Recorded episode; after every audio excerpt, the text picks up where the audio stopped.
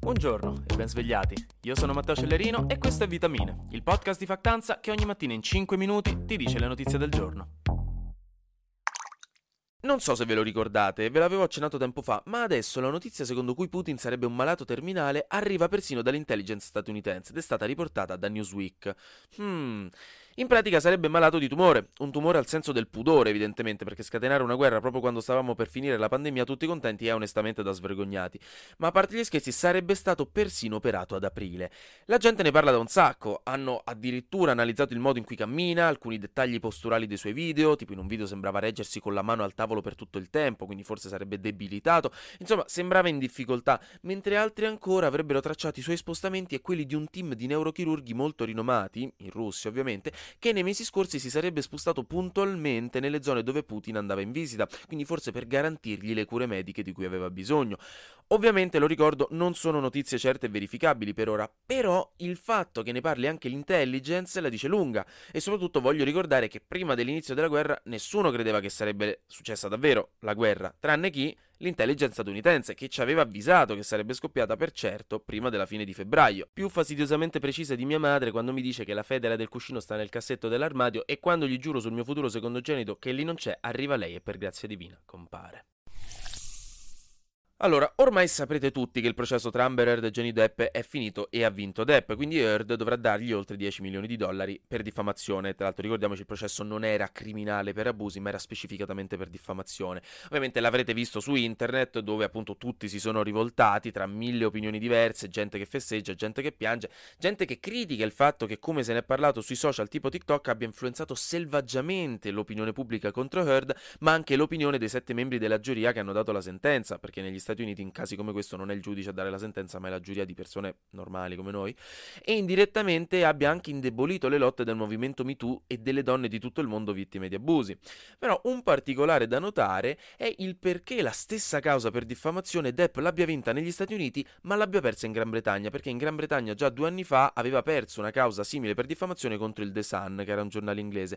Ma in Gran Bretagna, dove notoriamente è più facile denunciare per diffamazione, perché negli Stati Uniti hanno uno standard altissimo in questi casi grazie al primo emendamento della Costituzione, quello sulla libertà di parola, che li conoscete gli Stati Uniti, è una cosa, ah, la libertà.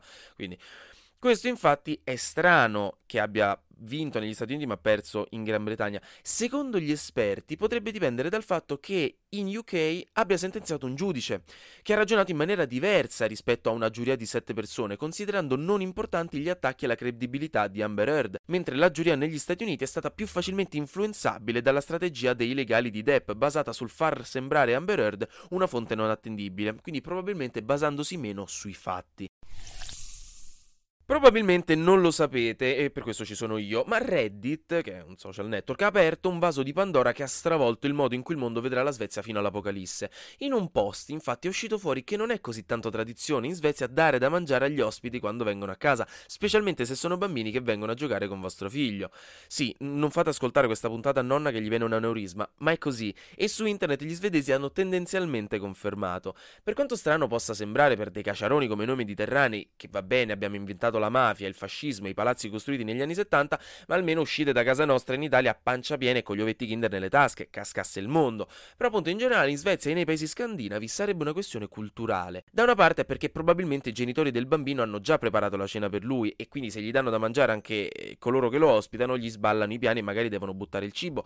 Mentre la spiegazione un pochino più accademica è che storicamente le culture nordiche trattavano in maniera molto seria i debiti interpersonali e spesso ricorrevano alla violenza per risolverli. Quindi quindi, per evitare continue frizioni sociali, la Chiesa protestante tra il 1700 e il 1800 ha incentivato pratiche che non favorissero la creazione di debiti. Quindi alla fine è diventata una questione di coesione sociale. Io non ti do da mangiare quando vieni a casa mia, così tu non sei in debito con me e uno dei due non è costretto a morire in duello per risolverlo. Eh, oggettivamente non fa una piega. E tra l'altro ecco spiegato perché l'IKEA fa le polpette così buone. L'ingrediente segreto sono le lacrime dei figli dei vicini che stanno ancora morendo di fame nella cameretta di Siegfried dal piano di sopra. 3 news. Questa veniva bene se mi vedevate. Ho messo il flash. La regina Elisabetta ieri ha festeggiato il giubileo di platino, quindi secondo i miei calcoli dovrebbero essere 340 anni di regno. An- No, sono 70, sì, questo è quello che dicono loro.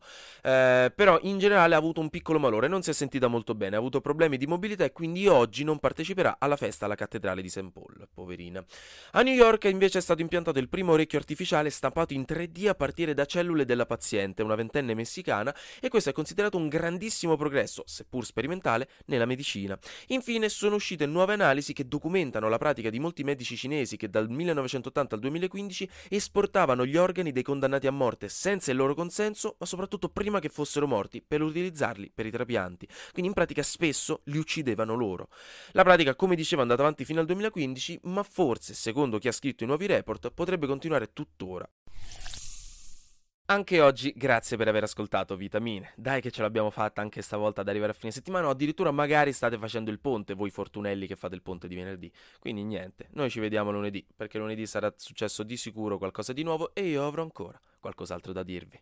Buona giornata.